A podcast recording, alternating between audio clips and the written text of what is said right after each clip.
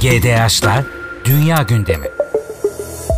Gündeme dair her şeyin değerli takipçileri 2024 yılının ilk haftasının dünya gündemiyle karşınızdayız. Ben Mehmet Kancı. Fırtına gibi bir yıla girdik diyebiliriz. Doğal afetler, uçak kazaları, jeopolitik bölgelerdeki derinleşen çatışmalar hepsi bir aradaydı henüz yılın ilk haftasında. Önce Japonya'daki depremle başlayalım sonra daha sofistike bir şekilde bölgemizdeki gelişmelerin ayrıntılarına bakacağız. 2024 yılının ilk doğal afeti Japonya'da gerçekleşti. Ülkenin batı kıyıları 1 Ocak günü yerel saatte 16.06 sıralarında önce 5,7 ardından 16.10'da 7,6 büyüklüğünde iki depremle sarsıldı. Bu depremler Japonya'nın batı kıyısındaki Noto Yarımadası'nın açıklarında meydana geldi ve özellikle Ishikawa eyaletinde çok etkili oldu. Bu bölgedeki can kaybı cuma gününe geldiğimizde 92'ye ulaşmıştı. Peki niye özellikle bu depremin üzerinde çok duruyorum? Malum 6 Şubat'ta biz de Türkiye'deki büyük bir depremin yıl dönümünü anacağız. Bu anma öncesinde de geçen hafta Adıyaman'da bir İSİAS otelin yıkılması ile ilgili bir dava başladı. Bunu da hatırlatmakta fayda görüyorum. Sadece bu İSİAS otelde hayatını kaybedenlerin sayısı neredeyse Japonya'daki 7,6 büyüklüğündeki depremde hayatını kaybedenlerin tamamına yakın yani aşağı yukarı aynı sayıda insanı biz sadece bir otelde kaybettik. Bu otelde konaklayan 35 kişi Kuzey Kıbrıs Türk Cumhuriyeti'nden Gazi Magosa Marif Koleji'nin öğrencileriydi. Henüz çocuk yaştaki genç voleybolcular hayatını kaybetmişti. Ayrıca toplam hayatını kaybeden 72 kişiden bir kısmını da turist rehberleri oluşturuyordu. İşte bu davanın duruşması da geçen hafta içerisinde başladı. Kuzey Kıbrıs Türk Cumhuriyeti'nden başbakan seviyesinde katılım oldu. Çocuklarını kaybeden aileler, ebeveynler yine Adıyaman'daydı. Apartmandan dönüştürdükleri binayı apartmandan dönüştürmüş olan otel sahiplerinin verdikleri ifadeler gerçekten hayret vericiydi diyebiliriz. Buradaki hayatını kaybeden 72 kişinin deprem nedeniyle değil soğuktan donarak öldüğünü iddia ettiler. Ancak verilen ifadelere, diğer ifadelere de baktığımız zaman binanın binanın apartmandan otele dönüştürülürken ve dönüştürülmesinin ardından gereken hiçbir yasal zorunluluğun da karşılanmadığı anlaşılıyor. İşte Adıyaman'da yaşanan sadece tek bir davaya, tek bir vakaya bakıp sonra Japonya'da yaşananlara baktığımız zaman tsunami'nin dahi işin içine girdiği yer yer e, Noto havalimanındaki pistte 10 metreyi aşan çöküntülerin yaşandığı şiddetteki bir depremde Wajima kentinde mesela e, devrilen elektrik direklerinin aydınlatma direklerinin dahi sönmediğini görüyoruz ve tabii ki ister istemez Japonya ile Türkiye arasında bir kıyaslama yaptığımızda hem can kaybı hem hasar düzeyinde gerçekten çok ciddi farklar olduğunu görüyoruz. Bu arada hemen bu depremin ardından bu sefer 2 Ocak gününde herhalde 2024 yılının en büyük unutulmayacak uçak kazalarından biri yaşandı. Ancak Japon Hava Yolları'nın Airbus A350 tipi uçağının mürettebatı çok ustalıkla müdahale ederek konuya 90 saniye saniye içerisinde 179 mürettebat ve yolcuyu uçaktan tahliye etmeyi başardılar. Can kaybı yaşanmadı yolcu uçağında ancak yolcu uçağının inişi sırasında piste girdiği belirlenen ve deprem bölgesine yardım taşıma amaçlı kullanılan bir sahil güvenlik uçağındaki 5 mürettebat hayatını kaybetti. Ve saatler boyunca yolcu uçağı da bu çarpışmanın şiddetiyle alev aldıktan sonra yanmaya devam etti. Ancak yolcu uçağında tabii ki can kaybı olmaması olması yine sevindirici bir olaydı. Belki başka bir ülkede başka şartlarda bu kaza meydana gelse yüzlerce depremdekinden bile yüksek can kaybına yol açacak bir felaketle karşı karşıya kalabilirdi Japonya. Ve geçelim şimdi gündemimizin değişmez maddelerinden biri haline gelen 7 Ekim'deki Hamas'ın El Aksa tufanı operasyonunun ardından başlayan İsrail'in Gazze saldırısındaki son duruma. Gazze'de tespit edilebilen can kayıpları 22 bini aştı. Enkazların altında altında kaç kişi olduğunu, kaç bin kişi olduğunu ise tahmin etmek neredeyse mümkün değil. Bu arada e, İsrail'de Netanyahu hükümetini sarsacak bir karar yüksek mahkemeden geldi. 700 sayfadan uzun bir gerekçeli karar yayınlandı. Hatırlayacaksınız Netanyahu kendisine yönelik yargı süreçlerini engellemek için e, reform adı altında yüksek mahkemenin yetkilerini kısıtlayan bir e, yasal düzenlemeye gitmeye çalışmıştı ve bu İsrail'de aylar süren protestolara yol açmıştı. Belki de Hamas'ın 7 Ekim'de Gazze'deki operasyonu olmasa İsrail iç savaşa doğru gidiyor yorumları yapılıyordu. İşte Netanyahu'nun yapmaya çalıştığı yasal değişiklikler yüksek mahkeme tarafından reddedildi. Bakalım bundan sonraki süreç nasıl ilerleyecek? Yine Gazze ile ilgili önemli bir not. Geçen hafta içerisinde İsrail'in Gazze saldırısı sırasında öldürülen 170'ten fazla İsrail askerinin 29'unun kendi orduları tarafından öldürüldüğü ortaya çıktı. Hatta ayrıntılara göre askerlerden 18'i Hamas savaşçısı zannedilerek kasten vuruldu. 2 asker yanlışlıkla vuruldu. 9 asker ise kendi ordularının zırhlı araçlarının ezmesi sonucu hayatını kaybetti. İsrail daha önce de kendi vatandaşlarını 7 Ekim günü kurtarma operasyonları sırasında bulundukları evlere ateş açarak öldürmüş. Hatta Gazze'nin kuzeyinde İsrail ordusuna ulaşmaya çalışan 3 İsrailli esir de yine İsrail askerleri tarafından öldürülmüştü. Gelelim Gazze'nin güneyindeki vaziyete. İsrail ordusu aralıksız şekilde Gazze'yi, Gazze'nin kuzeyini, orta kesimlerini ve hatta güvenli bölge ilan ederek Filistin halkını sürdüğü Refah kenti ve çevresini vurmaya devam ediyor. Binlerce Filistinli için çadır kentler hazırlanmış vaziyette ve bir yandan da İsrail hükümetinin Gazze'deki Filistinlileri göndermek için çeşitli ülkelerle özellikle Afrika ülkeleriyle ve Kongo Demokratik Cumhuriyeti ile bir takım görüşmeler yürüttüğüne dair haberler geliyor geliyor. Amerika Birleşik Devletleri'nin bu konuyla ilgili özellikle bu e, zorunlu göçü teşvik eden bakanlara yönelik açıklamaları da açıkçası son derece cılız ve e, biz bu işin başında böyle konuşmamıştık, siz bize böyle söz vermemiştiniz gibi ifadelerden ibaret. Ve e, İsrail İstihbarat Bakanı Gila Gamliel'in de bu noktada açıklamalarına göz atmak lazım. Şöyle diyor Gamliel, savaşın sonunda Hamas yıkılacak, bölge tamamen sivil halk yardıma muhtaç hale hale gelecek ve Gazze'deki tarım topraklarının %60'ı güvenlik, tampon bölge haline getirilecek, güvenlik bölgesi haline getirilecek diyor İsrail İstihbarat Bakanı. Yani İsrail hükümeti, mevcut hükümet Gazze'deki Filistin yönetimini tarihten silmekte veya Filistinlilerin kendi kendini yönetecekleri bir yönetim oluşmasına kesinlikle müsaade etmeyeceklerini ifade ediyorlar. Netanyahu hükümeti kendi ömrünü uzatabilmek için savaşı daha da yaymaya yönelik bir takım çabalar içerisinde. Bu çabalar Lübnan'da ve İran'da gerilimin giderek artmasına neden oldu. İsrail hükümeti Litani Nehri'ne kadar Güney Lübnan'ı işgal etme planlarından son zamanlarda sıkça e, bahsetmeye başladı ve Güney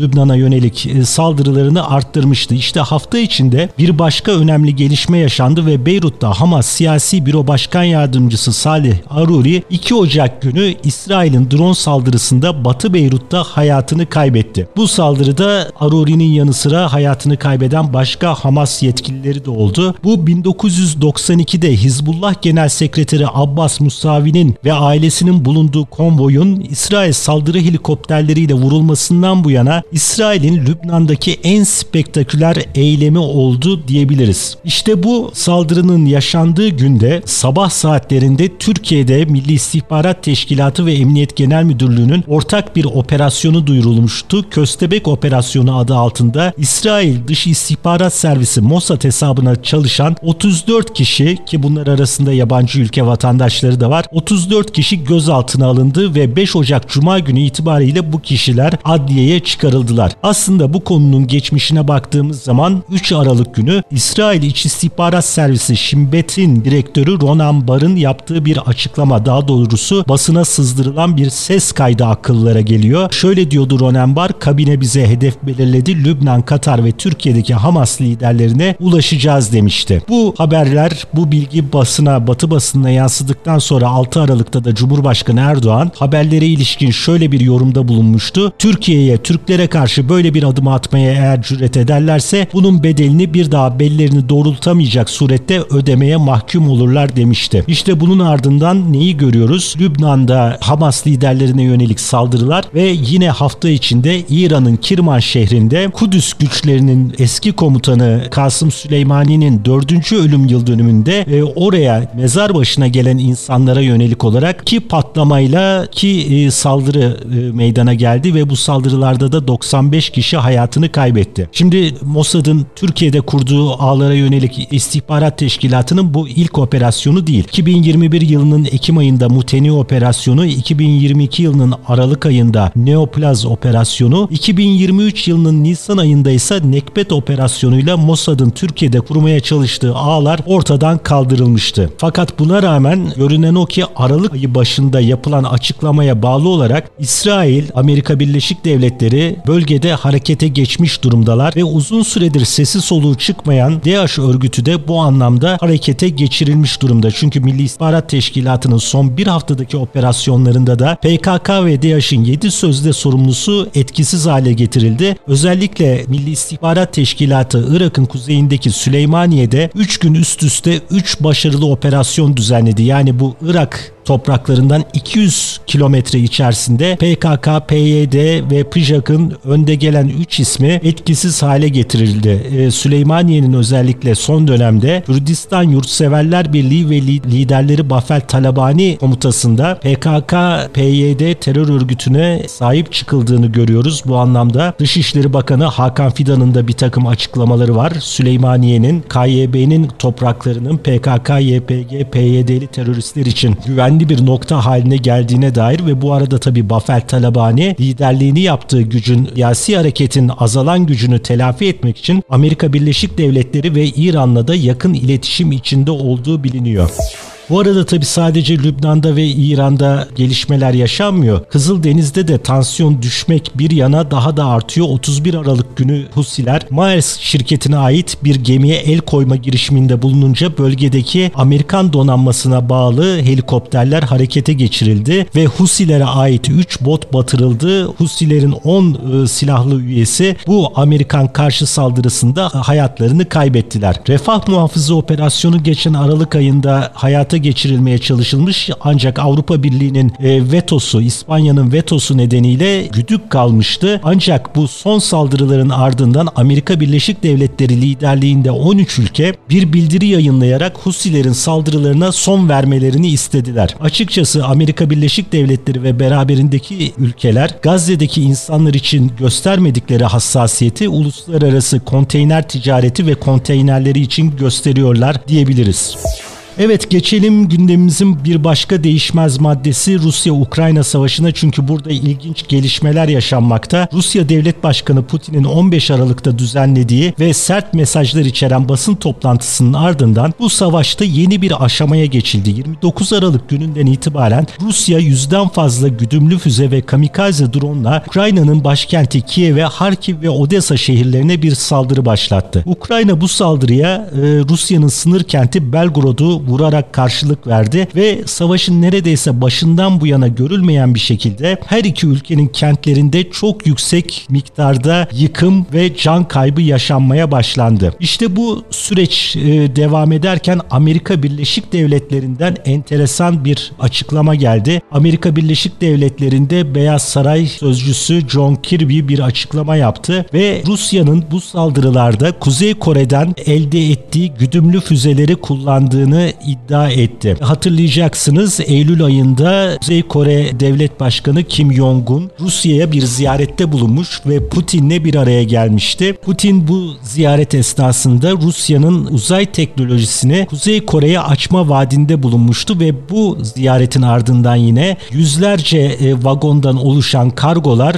Kuzey Kore'den yola çıkarak Rusya'ya gitmişti. Şimdi o vagonların içerisinde yaklaşık 500 bin adet e, topçu mühimmatı olduğu olduğu iddia ediliyordu. Ancak gelen son bilgiler, savaş alanından elde edilen kanıtlar yalnızca bildiğimiz anlamda kısa menzilli roketler ya da topçu mühimmatının değil, güdümlü füzelerinde e, Rusya'ya ulaştığını ve Rusya'nın saldırı gücünü arttırdığına işaret ediyor. Hatta Amerika Birleşik Devletleri'nin iddiası o ki Rusya e, İran'dan da kamikaze dronların ardından orta ve kısa menzilli balistik füzeler almaya çalışıyor. Bu anlamda tabii ki Kuzey Kore'de e, bir kez daha jeopolitik mücadelenin merkezine oturma yönünde ilerliyor. Çünkü Kuzey Kore Hwasong 18 kıtalar arası balistik füzesini henüz 18 Aralık'ta başarıyla denemiş. Bu denemenin ardından Kuzey Kore Devlet Başkanı Kim Jong-un hem Amerika Birleşik Devletleri'ne hem de Güney Kore'yi tehdit eden bazı açıklamalarda bulunmuştu. İşte bu açıklamaların ardından yine yeni yılın ikinci gününde ilginç bir olay gerçekleşti ve Güney Kore'deki Busan kentinde Güney Kore ana muhalefet muhalefet lideri Demokratik Parti'nin lideri Lee Jae-myung bıçaklı bir saldırıya uğradı. Gazetecilerin olduğu bir ortamda kimliği belirsiz ve hala açıklanmamış olan bir şahıs ana muhalefet liderine yaklaşarak elindeki bıçağı boynuna sapladı. Lee'nin durumunun iyi olduğu ve cuma günü itibariyle bir operasyon daha geçirdiği belirtiliyor. Ancak hemen bunun ardından bir başka gelişme daha yine yaşandı. Bu defa 5 Ocak Cuma sabahı Kuzey Kore Güney Kore'ye yerel saatle 9 ile 11 arasında yaklaşık 200 top mermisi ateşledi. Bu top mermileri kuzey sınır hattının kuzeyindeki denizdeki tampon bölgeye düştü ve Güney Kore hemen ardından Yeonpyong adasındaki sivillere tahliye emri verdi. Kuzey Kore benzer bir topçu saldırısını 2010 yılında Yeonpyong adasına düzenlemiş ve burada aralarında Güney Kore askerlerinin de bulunduğu 4 kişi hayatını kaybetmişti. Şimdi tabi aslında karşımızda Kuzey Kore'den Avrupa'nın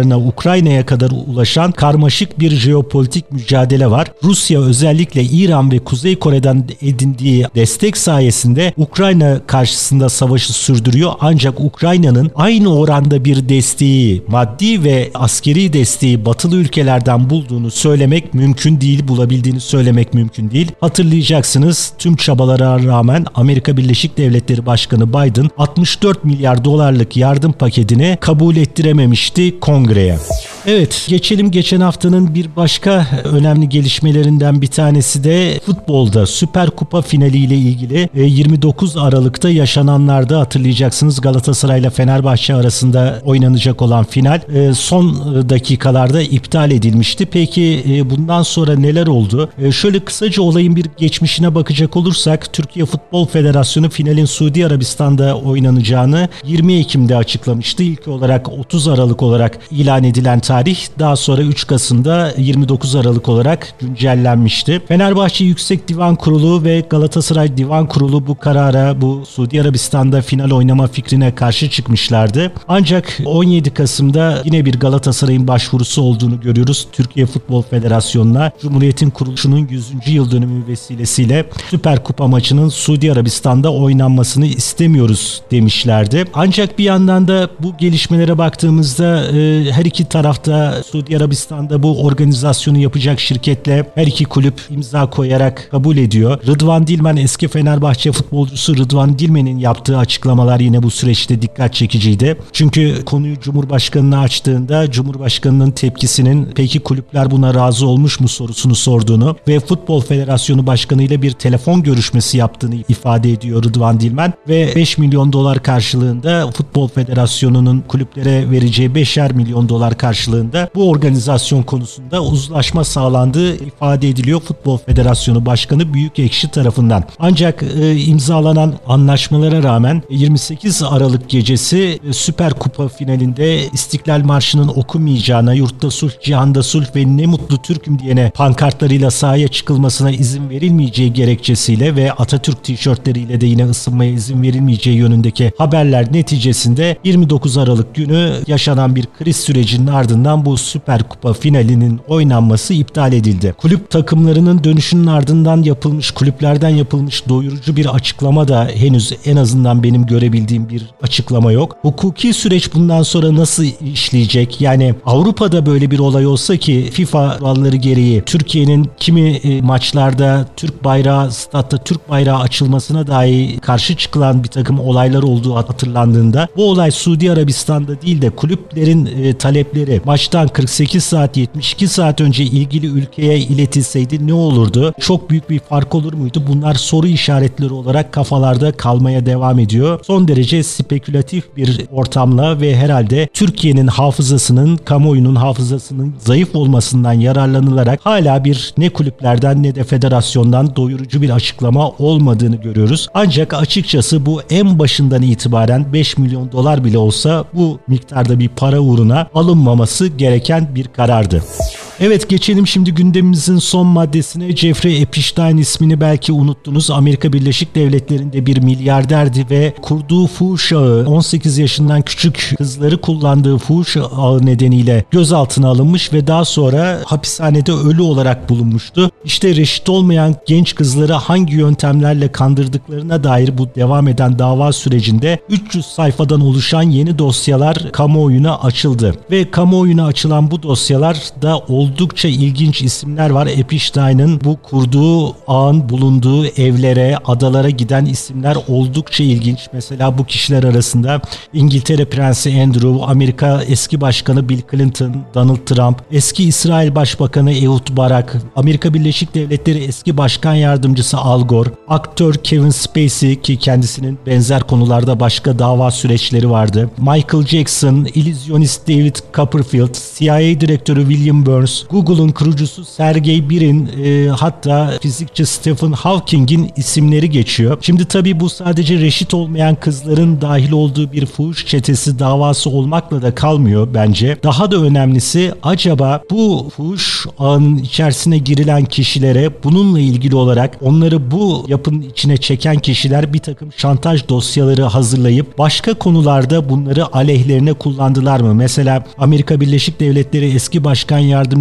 Al Gore 2000 yılında George W. Bush'a karşı başkanlık yarışına girmiş ve çok az bir oy farkıyla kaybetmişti. Mesela Al Gore'un o seçim sonuçlarına neden itiraz etmediği, neden tekrar sayım talep etmediği ciddi bir tartışma konusu olmuş. Hala bugün de aydınlanabilmiş bir konu değil. Acaba Al Gore'a bu konu kullanılarak böyle bir şantaj yapılmış olabilir mi? Veya işte Bill Clinton gibi isimler, İsrail eski başbakanı Ehud Barak gibi isimlerin siyaseten zayıflatılmasında Epstein'ın vurduğu bu ağın etkisi olabilir mi? İnsan sormadan edemiyor.